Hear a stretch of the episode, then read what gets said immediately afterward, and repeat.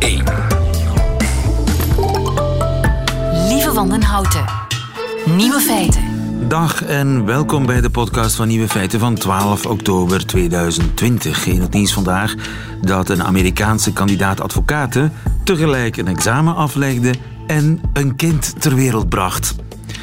De vrouw in kwestie moest haar laatste examen normaal gezien in juli afleggen, maar uh, wegens corona moest dat uitgesteld worden tot oktober. Klein probleempje, ze was voor oktober uitgerekend. En zo geschiedde ook. Vorige week begon de hoogzwangere studente aan haar examen, maar na enkele minuten brak haar water. Ze belde even naar haar man, deed propere kleren aan en ging tussen de weeën door met haar examen. Eens het eerste examenonderdeel afgewerkt, ging ze naar het ziekenhuis waar ze beviel van een gezonde zoon. Maar deel 2 van het examen moest ook nog gebeuren. Gelukkig had het ziekenhuis een kamertje vrij waar de kerstverse mama de volgende dag haar examen kon afmaken. Of ze geslaagd is, weet ze pas in december. Maar wat ons betreft verdient ze een grote onderscheiding. De andere nieuwe feiten vandaag. Château Plankaart haalt bijna anderhalf miljoen kijkers. Wat is het geheim van het succes? Er worden voor het eerst in lange tijd nergens meer Franse onderdanen gegijzeld. Beenderen zitten veel simpeler in elkaar dan tot nog toe werd aangenomen. En de Nobelprijs Economie gaat naar mensen die nieuwe manieren van veilingen onderzocht hebben. De nieuwe feiten van Nico Dijkshoorn hoort u in zijn middagjournaal. Veel plezier. Nieuwe feiten. Coucou de France. Met Alex Visorek. Ja, nakende lockdown of geen nakende lockdown. Wij trekken ons uh, daar op maandag ons niets van aan, want wij zwaaien warm naar uh, onze landgenoot en mijn collega bij uh, Radio France, Alex Visorek. goedemiddag, Alex. Goedemiddag, lieven. En vandaag is het geen coucou de France, maar eerder een Coucou de Bamako, waar de vrijheid zegeviert de hulpverleenster Sophie Petronin, 75 jaar oud, die al vier jaar gegijzeld werd door jihadisten in Mali, is afgelopen donderdag vrijgelaten. Hier hoor je haar zoon helemaal emotioneel wanneer ze in Bamako uit het vliegtuig stapt. Mama! Mama! Ach. Zo ontroerend. Ja. Ja, hij was zoals een kleine jongetje die zijn mama weer ziet. Dat zei hij zelf in het journaal. Moi, j'étais un petit garçon. Je pouvais plus rien retenir. Ça fait quatre ans que je retiens mes larmes. Et elle m'a, elle m'a, elle, elle, c'est ma mère qui m'a consolé, mais mon Dieu, c'est le monde à l'envers. J'aurais, j'aurais dû la prendre dans mes bras puis m'en occuper. Non, non, elle vient encore s'occuper de moi. Et ja, hij had vier jaar zijn tranen moeten inhouden. En het was inderdaad de wereld op zijn kop. Ik had haar moeten troosten, zegt hij, maar zij is degene die voor mij kwam zorgen. Ja, dat is een mama. En eh, de Franse media hadden heel veel aandacht voor deze gezinshereniging. Sophie Petronin was inderdaad de laatste Franse burger die momenteel ergens in de wereld werd vastgehouden. En dat is wel opmerkelijk in Frankrijk, want... Notre République, hélas, a une grande habitude des otages depuis très longtemps. Oké. Okay.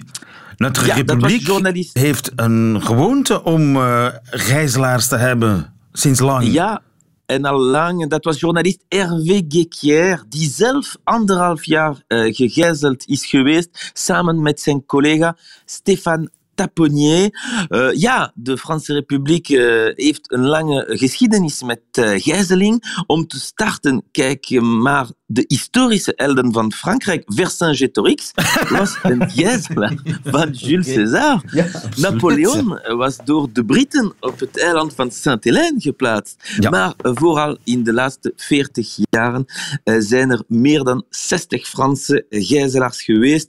De bekendste en ook de langste was Ingrid Betancourt. Zes jaar lang werd ze in Colombia door de FARC, les Forces Armées Révolutionnaires de Colombie, opgesloten. Hoe heeft zij dat al die tijd uh, volgehouden. Misschien dankzij liedje van heel bekende zanger Renaud. Nous t'attendons Ingrid et nous pensons à toi. Et nous ne serons libres que lorsque tu le seras. Oh, we zullen pas vrij zijn als jij dat bent. Renaud ja, over Ingrid Betancourt. Ja, en in 2008 werd ze vrijgelaten. Dat was toen onder het presidentschap van Nicolas Sarkozy. En hij maakte er een erezaak van om uh, dat te vieren. Ingrid Betancourt was de eregast van de traditionele Garden Party uh, van l'Élysée op 14 juillet. En uh, daar zie je nog zo'n Franse gewoonte, presidenten die trots zijn dat ze als redder kunnen aanzien worden. Maar de prijs voor de strafste politieke recuperatie gaat naar Jacques Chirac. In 88 was die als eerste minister volop campagne aan het voeren om de volgende president te worden. De peilingen uh, zagen er niet veelbelovend uit, maar op een van zijn laatste campagneoptredens had hij een verrassing. Je viens à l'instant d'être informé que les trois otages français que les trois otages français retenus au Liban viennent d'être remis entre les mains du représentant du ministre de l'Intérieur. Euforie. Ja, Ware de euforie. De drie gijzelaars in Libanon zijn vrij. En het klinkt als een voetbaloverwinning, uh, maar het heeft Chirac uiteindelijk niet kunnen helpen om zelf ook te winnen in 88. Uh, de Franse bevolking staat bij zo'n vrijlating altijd te poppelen om uh, de straffenverhalen te horen, al worden hun verwachtingen niet altijd ingelost. Toen de journalist Florence Aubenas na vijf maanden gijzeling terug in Frankrijk was, was ze best goedgezind en vrolijk. Euh, c'est vrai que quand je suis rentrée, la plupart des gens m'appelaient, me disaient alors comment ça va? Et je répondais très bien. Ils me disaient comment ça très bien? Alors il y avait une, une grosse déception en disant comment elle nous fait pas une petite dépression ou il y a bien un contre-coup qui va se passer. Je pense que, que vraiment pas forcément. Zelfs geen kleine depressie kon er vanaf. Nee. Het ging te goed met haar. Ja, niet te goed, maar heel goed. Uh, dat was voor Florence Aubenas en uh, het was ook zo voor Sophie Petronin vorige week. Aujourd'hui, votre état de santé Il est bon. On a fait trois check-up aujourd'hui. Sur mieux cet après-midi. Il y a quatre euh, vertèbres cassées. Ah oui, j'avais oublié. dat was mama even vergeten dat ze vier gebroken wervels had.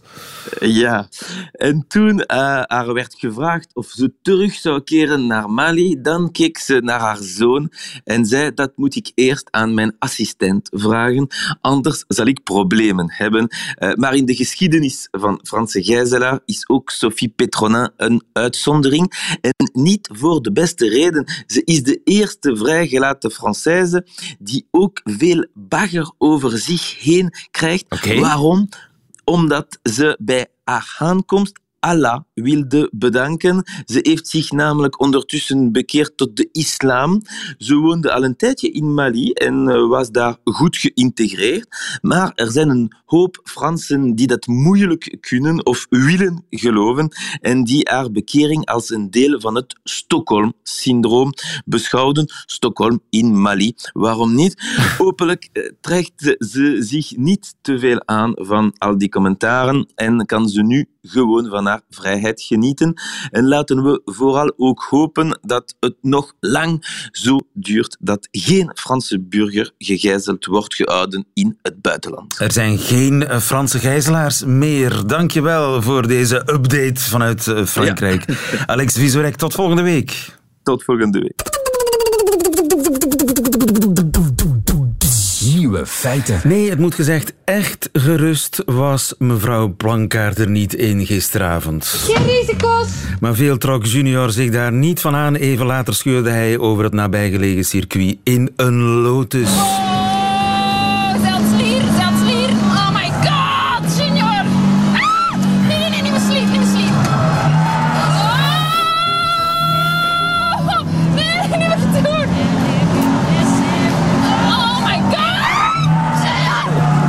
moet mezelf hier vasthouden aan de studiotafel.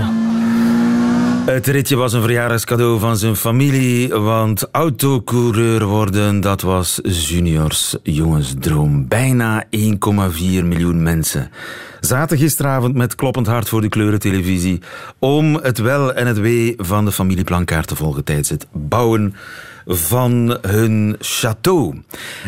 Betekent dat eh Chateau Plankaart een kijkcijferkanon is vergelijkbaar met De Slimste Mens, een belangrijke voetbalmatch van de Rode Duivels of eh, ongeveer alles wat Tom Waas maakt.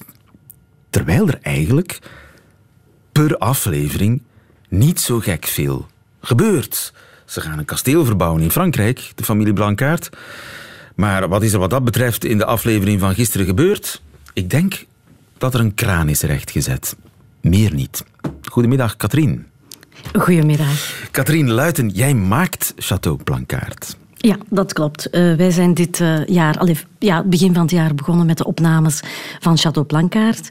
Naar aanleiding natuurlijk van het fantastische plan dat deze geniale familie had om een kasteel te renoveren dat zij gekocht hadden enkele jaren geleden.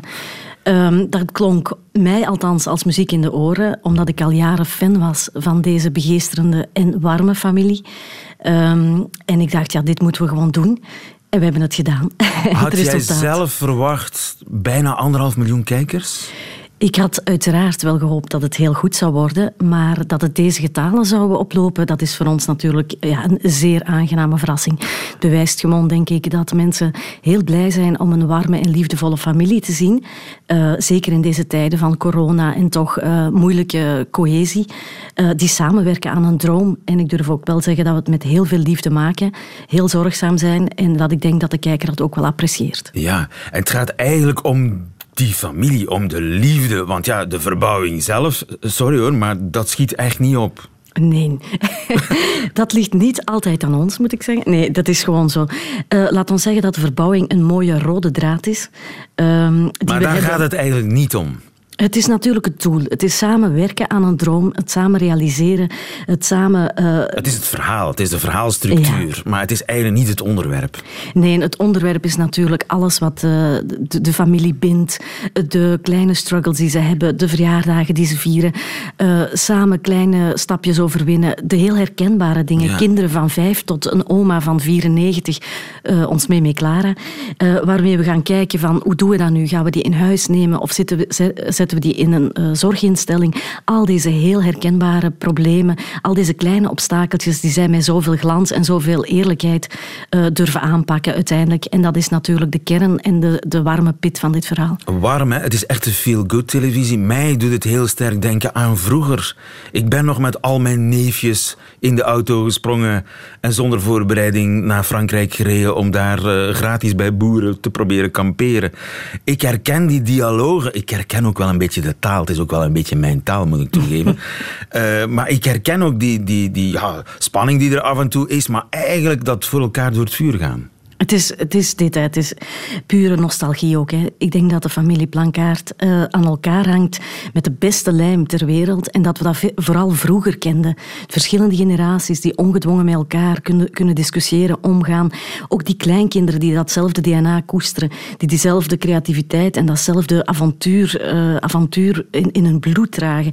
Ja, dat is iets ongelooflijk. Ik herken het ook hoor van vroeger, maar ik moet eerlijk zijn, je ziet het nog maar zelden dat een familie zo harmonieus, ah, maar met de nodige woorden uiteraard, want anders zou het niet echt zijn, ehm, ja, voor elkaar door het vuur gaat en elkaar naar boven tilt. Elk probleem dat daar is, dat lossen die mensen op door met elkaar te spreken, is te lachen, ehm, is een klein gilletje te slaken naar elkaar, maar die gaan er samen door, die hebben elkaar en die beseffen ook heel goed dat dat de grootste waarde in het leven is. En ik denk vandaag, zonder moraliserend te zijn, in onze maatschappij dat dat toch wel een lichtpunt is. Juist, ja. Want ja, ga je de sociale media op, dan kom je binnen de kortste keren in een scheldpartij terecht. Je kunt zeggen, de sociale media is één grote scheldpartij aan het worden. Ja, dan is zoiets als de familie Plankaart eh, tegengeeft daarvoor. Ook al gebeurt er eigenlijk niet zo gek veel. Er schiet dus iets in brand. Dat is ongeveer het spectaculairste wat er eh, kan gebeuren. En gisteren eh, ging, ging de familie op een terrasje koffie drinken. Dat, dat, zo begint dan de aflevering. Dan denk je, wauw, familie drinkt koffie. Maar dan ja, gaat die onderlip van Eddy, vader Eddy, eventjes trillen als hij het over zijn dochter, haar tienerzwangerschap heeft. Heel de opvoedingen dat Hulder alle kinderen geeft, dat is niet omdat erbij zit. Ik had het al tegen tegen Christa gezegd. Chapeau, je want hij had veel kritiek gehad, hè. Weet nog? Tienermeisje, 16 jaar en dit en dat, ging dat allemaal aflopen? Ah, wel, ik had nog, lang als erin dat ik dan zei dat ik tegen Christa, ik zei, zonder godverdomme film mee achterkomen. En, allee, Ik kan zo bewondering, maar dat doet een dan maken dat zijn tegen een andere gast stuk voor Francesco. En Iedereen, maar Gildered had verdomme kritiek gekregen. En al opvoeding, alle gasten spreken Engels, spreken Frans, spreken Vlaams. Ze, hem- ze zijn gemanierd. En wel, chapeau, ik chapeau. Dat is al ik zei. Het gaat ook, dat is al dat ik het, het gaat ook eh, over Eddie zelf. Hè. Hij is toch de ziel, de, de, de motor van die familie. Hij is het doorzettingsvermogen, hij is de bron daarvan. Hij is zeker de katalysator van vele veranderingen eh, binnen het gezin. Maar ik vind echt, en ik ken de familie nu toch al wel een beetje goed, ehm, dat we de rol van Christa niet mogen onderschatten. Hoe zij de lijm is binnen de familie, iedereen bij elkaar houdt, ook zalvend optreedt, zorgzaam is. Dus alle veranderingen die Eddie misschien in zijn hoofd heeft, of alle dingen die hij wil eh, aansturen of realiseren, daarvoor heeft hij toch heel de familie nodig. En hij beseft dat ook heel goed. Zijn rol als pater familias is er nog steeds, maar je voelt toch enorm dat die nieuwe generatie, die, toch hè, jong dertigers zijn, dat die toch wel eh, ja, datzelfde bloed hebben. En dat die toch eh, met hem in, in, in discussie gaan, in gesprek gaan. En toch eigenlijk hetzelfde gevoel hebben. Dus in, in de pit ehm, komen die toch wel ongelooflijk goed overeen. En willen die eigenlijk gewoon hetzelfde bij elkaar blijven. Samenwerken, veel tijd hebben voor elkaar, hard werken. ehm, en ervoor gaan. En voor Ja. elkaar door het vuur gaan. En ik denk, wat jij daar straks ook zei, van, ik heb het ook in het begin ehm, van de eerste gesprekken met de familie heb ik gezegd, wij moeten eh, het middel zijn tegen de verzuring van de maatschappij. En ik durf heel eerlijk zeggen dat ik vind dat de familie, daar- familie daar gigantisch goed in geslaagd is. Ja, gisteren gingen de kinderen in een roeibootje varen, de kleinkinderen intussen. Eh, samen met eh, grootmoeder Christa, mevrouw Plankaart. terwijl haar dochters eh, ontroerd toekijken van aan de waterkant. Ja, dat, dat is eigenlijk een onsterfelijk tafereel. Hè? Het is een beetje poëzie. Hè? Ik denk dat voor Christa is dan een, een overwinning, want ze heeft natuurlijk watervrees. En ze is niet de meest avontuurlijke. Ze doet het wel allemaal, maar ze geniet zo van die momenten met haar kleinkinderen, eh, dat samen zijn. En uiteraard als, als dochters of als schoondochter, ja, die dat er allemaal in meegaan, kan je alleen maar vol bewondering genieten van die momenten samen. En laat ons eerlijk zijn, als dat dan ook nog kan op beeld vastgelegd worden en je weet dat die kinderen ook daar een, een souvenir van hebben voor heel hun leven, ja, ik denk dat dat echt uniek is. Dus daarom dat zij zich ook helemaal geven. Dus het vertrouwen is enorm. Eh, van mij naar hen of van onze makers naar hen, maar ook omgekeerd. Omdat ze weten van, van ja, het is, we geven heel veel toegang, we laten heel veel inkijk geven, maar wij maken echt wel iets moois voor hen. Dus ik denk dat dat ook Hoe doe je dat? Vraag ik me af. Eerlijk zijn met elkaar. Ja, ja, maar goed, eerlijk zijn. Als we het dan hebben over dat boottochtje, wiens idee was dat? Nee, dat, was, dat waren ze zelf. Het is niet zo dat wij gaan dingen plannen. Dus zij gaan Jullie zelf... plannen niks. Dus jullie gaan dat, bijvoorbeeld die passage aan het café, dorpscafé, ochtendkoffie drinken. Jullie gaan een hele apparaat camera's installeren in de hoop dat er iets gebeurt, maar jullie weten niet wat daar gezegd gaat worden. Nu, wat wij meestal doen is... Kijk, ik rijd nu straks door naar de familie, dus voor seizoen 2 te bespreken. En wat wij doen is, welke zijn de plannen die ze hebben met kasteel? Wat zijn de plannen die zij persoonlijk hebben? En uiteraard, zoals elke familie, plannen wij dingen in. Ik bedoel daarmee, als er iemand gaat trouwen, weten wij dat op voorhand. Want dan willen wij daar graag bij zijn. Als er een kraan geleverd wordt en daar moet op geoefend worden, dan draaien we dat graag mee. Maar als de familie zegt wij gaan koffie drinken op gaan wij terras. mee, omdat dat een dagelijks, dat is echt effectief een, het dagelijks ritueel van de familie in Frankrijk. Chez Marie, dat is een ochtendritueel. En wij gaan En jullie mee. wisten niet dat ja, vader Plankaart eh, zo'n ontboezeming zou krijgen. Nee, maar dingen gebeuren gewoon als je kwetsbaar opstelt en, en ehm, je, durft daar, je durft oprecht te zijn met mensen, gebeuren zo'n dingen. En de situatie was nu heel, heel klein, maar eigenlijk heel, heel groot. Want kleine Elara, die vijf is, had voor de eerste keer alleen geslapen. Dus voor ons ja, misschien... en daar waren jullie ook bij. Ja, dat moet je maar voorspellen. En, en, en dan de, eh, eh, vader en moeder worden wakker en camera's staan klaar. Dat is wat ik zeg, die, die inkijk, die, dat je volledig, die toegang die je volledig moet verlenen. En maar als wij, eh, als, j- jouw cameramensen hebben dan ook geslapen die, in die kamer. hopelijk wel een beetje, ja. Maar hebben die dan in die kamer geslapen? Nee, nee, nee. Wat we dan doen is eh, heel logisch. Dus wij, wij hebben gefilmd dat Elara voor het eerst hè, die, die nacht probeert alleen te slapen. Ja, dan gaat de nacht voor ons heel kort zijn, want we willen dan wel die eerste ochtend meemaken. Omdat dat dan toch wel een belangrijk moment is. Is het gelukt voor Elara? Ligt ze terug in het midden van, eh, tussen Christopher en Stefanie? Dus we willen dan heel dicht bij hen zijn om natuurlijk eh, die slaagkansen of die eerste nacht voor haar die mijlpaal eh, in beeld te brengen. En dus zeggen wij inderdaad, we zullen morgen vroeg hier zijn. en dan staan wij daar. En dan hebben jullie de sleutel. Ja, dan kunnen wij binnen. Ja, en dan liggen jullie op vinkenslag. Hé, hey, hey, ze wordt wakker, snel! Ja, en zoals jullie kunnen zien, en ik denk dat dat eigenlijk de, de- het meest, eh, het, het grootste bewijs is, als jullie zien dat Elarake echt nog moest wakker worden als wij er met de camera Ja. waren. Dat kind heeft dat niet geacteerd. Hè. Nee, hè? Daar Nee. doen we niet aan. Ja, en dat vind ik ook zo. Want hoeveel camera's zijn daar dan tegelijkertijd? Normaal gezien eentje en af en toe filmen we als we echt de familie is groot geworden. Dus als wij grote eh, familiefeesten, sequenties hebben met de familie, werken wij met twee camera's. Maar het is één regisseur, onze Raf, die dat, dat fantastisch allemaal Ja. doet. En we hebben goede camera. Want zelfs die kinderen kijken niet naar die camera. Die kinderen Nee. voelen die camera's niet. Dat, Nee. dat, vind ik wel sterk hoe jullie dat eh, hebben. Het is, wat, we willen eigenlijk is overal bij zijn, maar niet eh interferen. Ja, dat is nu, we willen er niet op zitten, snap je? Dus je moet wel overal bij zijn en alles mee beleven als kijker. Maar het is niet de bedoeling dat wij met onze camera er op twee millimeter af zitten. Het is net door hen die vrijheid te gunnen, die zuurstof te geven, dat zij zichzelf kunnen zijn en dat zij eigenlijk geen last hebben van ons. Ja. Of toch heel weinig. Een klein technisch vraagje, gewoon persoonlijke nieuwsgierigheid. Het geluid is zo goed en niemand Ja. is geprikt. Hoe kan dat? Die zijn wel geprikt hoor. Die zijn geprikt. Ja, dat gaat niet anders. Wij hebben zenders. Ja. on- onzichtbare zendertjes. Ja, veel zenders trouwens. Want met de grote familie betekent dat veel zenders. En dat betekent ook dat wij... Ja, wij hebben de beste geluidsmensen van Vlaanderen eh, daarop gezet. En die hebben daar een, een huzarenklus eh, geleverd. Maar dat is fantastisch gedaan. Ja, mijn felicitaties. En Zeg, en dat ritje met die Lotus, dat hadden jullie toch geregeld, hè? Dat doen zij zelf. Echt Wij- de- waar? ja, de enige wat wij doen is gaan checken, en dat doen wij wel, of dat het haalbaar is voor ons technisch en of dat we de goedkeuring hebben. Want stel dat zij een ritje gaan organiseren eh, voor hun broer en het blijkt dat wij er niet op mogen met onze camera wegens veiligheidsredenen of, of andere, of, of privacyredenen, dat eh, een Schumacher herrezen is en daar Maar toevallig echt alles vertrekt vanuit de familie, Ja. alle ideeën vertrekken vanuit de familie. Anders is het niet leuk. Je bent onderweg om seizoen 2 te bespreken, Ja. dus er komt een seizoen 2. Het kasteel is nog niet af. Er is nog een klein beetje werk. Zij, ik hoor eh, zeggen dat VTM het niet wou. De waarheid is eh, dat dus elke zender het, eh, de tape die we gemaakt hadden eh, bekeken heeft. De proefuitzending, de ja, piloot. en dat vooral VRT het meest enthousiast was en daar ook direct werk van gemaakt heeft. Omdat ik denk dat zij een heel goede inschatting gemaakt hebben dat dit programma volledig in lijn is met de waarden van verbinding, warmte, dat de VRT wil nastreven. Dus zij hebben gehandeld. En vandaar dat wij heel blij zijn ook met het, met het luik dat eh Eddie daar al aanwezig was natuurlijk als eh, co-presentator van eh, Vive le Vilo, als commentator. Is het een beetje thuiskomen voor Eddie en voor ons is het heel warm op een zondagavond en heel fijn om daar aanwezig te mogen zijn. En volgend jaar dus opnieuw. Ik hoef je geen succes meer te wensen, je hebt het al. Dankjewel, Katrien. Graag gedaan. Nieuwe feiten.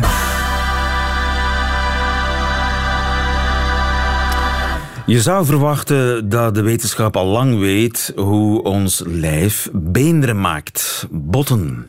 Hoe dat groeiproces werkt. Wel, niet dus.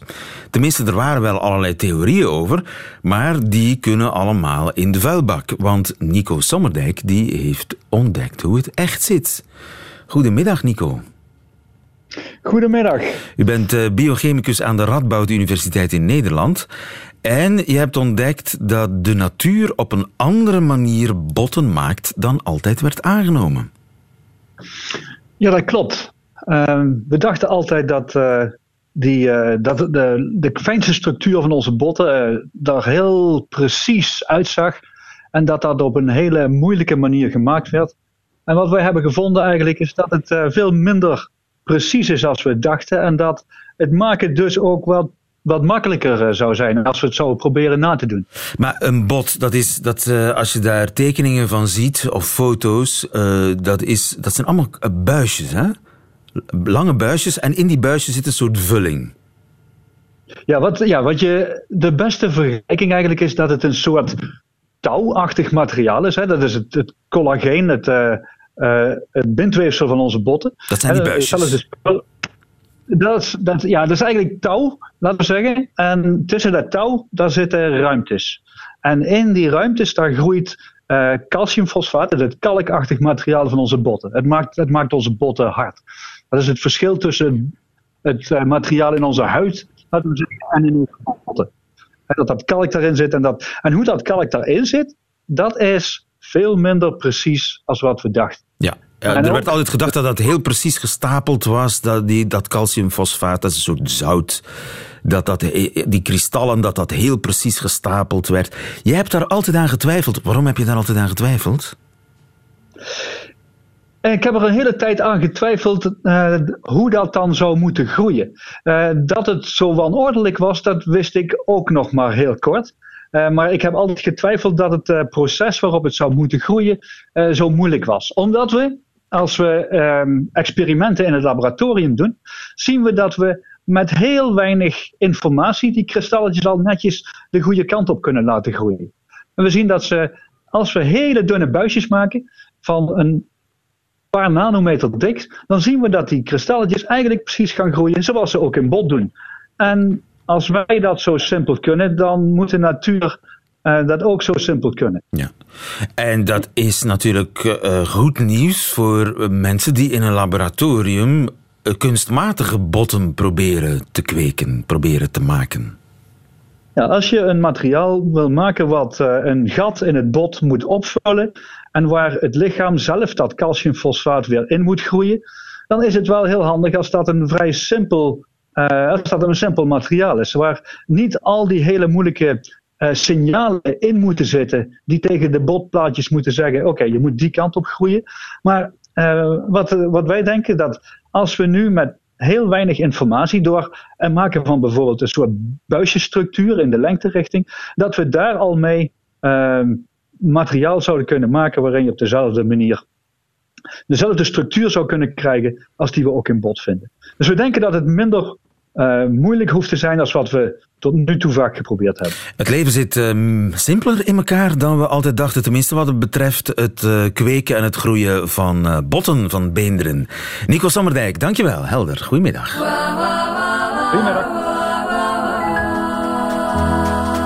Nieuwe feiten. De Nobelprijs Economie. Officieel is het niet eens een Nobelprijs. Officieel is het eh, eh, de Sveriges Riksbanksprijs. Dus de, de prijs van de Rijksbank van Zweden voor economische wetenschappen ter nagedachtenis aan Alfred Nobel. En eh, die is vandaag toegekend. De, Nobelpri- de zogenaamde Nobelprijs Economie aan eh, Paul Milgram en Robert Wilson, allebei van de Stanford University, voor verbeteringen in de veilingtheorie en uitvindingen van nieuwe veilingformats. Ivan van der Kloot, goedemiddag. Goedemiddag. Je bent hoofdeconoom van Itinera, de denktank. Eh, snap jij waar, eh, waar het over gaat? Ongeveer. Eh, het is allemaal natuurlijk een beetje wiskundig in de economie eh, tegenwoordig. Maar het gaat eigenlijk over heel ke- herkenbare zaken. Maar het is niet de eerste keer dat er een prijs is voor veilingtheorie. 1990 was er de vorige. En toen ging het voornamelijk over het feit dat men veilingen doet bij opslag. Hè. Men verhoogt altijd de prijs en men Ja. ziet wie het koopt. Tuurlijk, eenmaal, andermaal. Hè. Dus je begint bij de startprijs en dan mogen mensen bieden. Zoveel, zoveel, zoveel. En dan als er niemand hoger gaat, paf, verkocht. Dat is eigenlijk de traditionele manier van veilen. Ja, en, dat, en daar heeft men de wiskundige karakters van bestudeerd. Wat is het meest efficiënte? Wat leidt tot de juiste prijs? Eh, en dat is 96. Nu is men meer eh, naar complexe zaken gegaan. Veilingen worden tegenwoordig voor alles en nog wat gebruikt. Er wordt bijvoorbeeld op elektriciteit geveild. Ehm, al voor, voor luisteraars die flexibele prijscontracten hebben bij een leverancier, wel dat eh, daar een deel van hun prijs wordt bepaald door de veilingen van overschotten en tekorten op de markt. Ehm, Dus er wordt van alles en nog wat geveild. Er wordt veel meer geveild dan vroeger. Ja, de internet, denk aan eBay, heeft daar ook een belangrijke invloed op.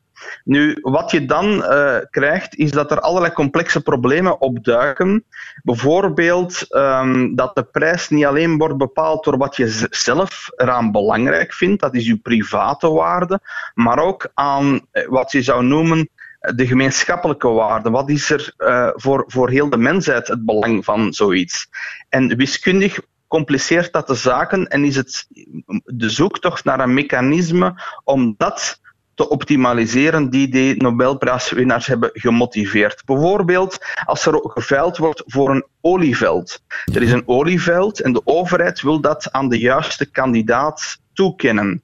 Wel, je hebt de, de publieke waarde van het olieveld. Ja, wat is de waarde van het gas of olie die daarin zit voor de maatschappij? Maar er is ook een private onderdeel van de waarde, namelijk de maatschappij die het goedkoopste, efficiëntste functioneert, die kan daar de meeste waarde uithalen. En ehm, het zijn deze personen, Milgrom en Wilson, die ehm, daar uh, de wiskunde hebben ontcijferd om dat te optimaliseren. Een heel bekend probleem is wat men noemt de winner's curse. Dus dat is dat men De vloek van de uh, een winnaar. probleem heeft.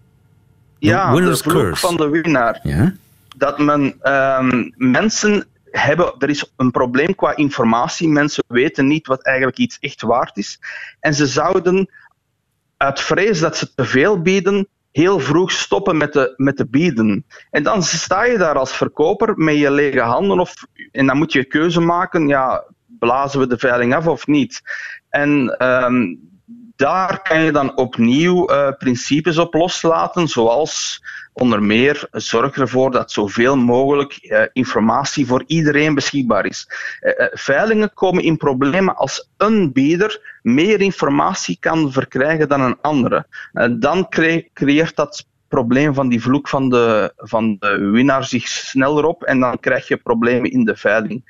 Ehm, En dat zijn allemaal dingen die die Nobelprijswinnaars eh, bedacht hebben, oplossingen die zij ja, bedacht hebben? bijvoorbeeld, vroeger werden de radiofrequenties geveild. Hey, vroeger werd hier, er was altijd een discussie hoe verdelen we de radiofrequenties. En op een bepaald moment heeft men in Amerika dat via loterij gedaan. Gewoon willekeurig verdeeld. Maar dan komen die terecht in de handen van spelers die, waardoor het landschap heel verbrokkeld is. En je dus een heel slechte radiolandschap krijgt. En dan is er de economen gekomen om te zeggen, ja, maar als je dat veilt, dan kan je onder bepaalde voorwaarden zorgen dat de, het radiolandschap veel beter is. En dit soort voorbeelden doen zich altijd maar meer en meer voor. Eh, je wilt voornamelijk ook vermijden dat er willekeur plaatsvindt. Als politici gewoon willekeurig mogen Bij de, bij de veiling van telefoonlijnen bijvoorbeeld, dat kan, heel erg, dat kan heel erg fout lopen. Dus het is een, ze hebben allerlei nieuwe veilingssystemen bedacht.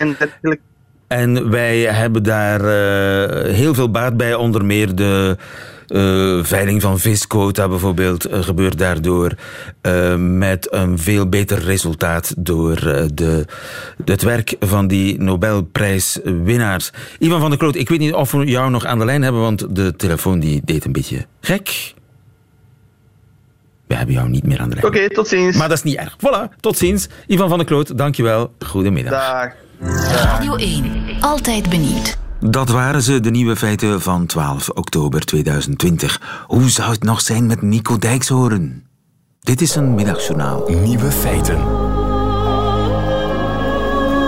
Middagjournaal. Beste luisteraar, er zit mij iets dwars.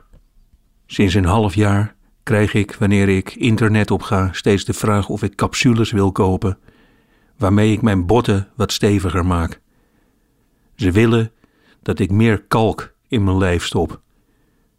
Ze zeggen het niet, maar ze bedoelen mijn oude lijf. U, luisteraars, u bent nog allemaal heel jong en u krijgt allemaal fijne op maat gemaakte reclame. Als je 36 jaar oud bent en je computer aanzet, dan is het de hele dag feest. U krijgt reclame over een shampoo voor langgolvend haar, Italiaanse schoenen met mooie hakjes, dure rugzakken waar je maandenlang mee door Zuid-Amerika kunt trekken, uitnodigingen voor premières van leuke films voor leuke mensen en ga zo maar door. Tot aan 15 mei dit jaar kreeg ik die ook nog allemaal. Na 15 mei, mijn verjaardag, is het afgelopen met de pret. Als ergens op het internet weten dat je 60 jaar bent, dan verandert opeens de reclame. Ik krijg bijna dagelijks mail over leesbrillen, gehoorapparaten, incontinentieluiers, geheugentraining, of ik congressen bij wil wonen over euthanasie, En waar je de goedkoopste magnetronmaaltijden kunt kopen. En vooral ook heel veel mail over haartransplantatie. Ergens op het internet heeft iemand besloten dat ik dagelijks in mijn bed pis, geen haar meer heb en dat je mij bij de kassa in de supermarkt vier keer heel hard in mijn oor moet schreeuwen dat ik zelf de groente moet wegen. En luisteraars, dat voelt vreemd. Want zelf maak ik namelijk een omgekeerde beweging. Ik begin mij steeds jonger te voelen. Ik zie het onstuimige gedoe van de jeugd om mij heen en ik denk, God zij dank hoef ik niet meer iedere dag dronken te worden. Ik zie de interviews met studenten op de televisie en ik hoor ze klagen over corona. Nu kunnen ze niet meer met 180 man bovenop een dak dansen op de laatste kutplaat van DJ Sukkelot. En luisteraars, dat geeft mij enorm veel rust. Juist omdat ik dat allemaal niet meer hoef te doen, heb ik zoveel energie. Ik merk het zelfs aan mijn haar. Het groeit weer. Nog een maand en dan lijk ik op de Vlaamse zanger Guido Belcanto, die naakt voor zijn schuur een levende kip opvreet. Luisteraars, ik bruis juist meer dan ooit. Ik heb er zo'n zin in, een hele week tegen u aanpraten.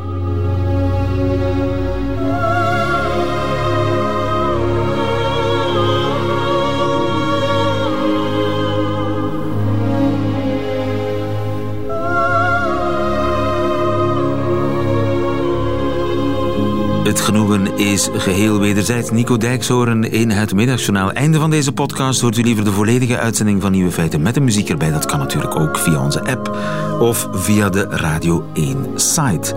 Daar vindt u overigens nog veel meer podcasts van Radio 1. Tot een volgende keer.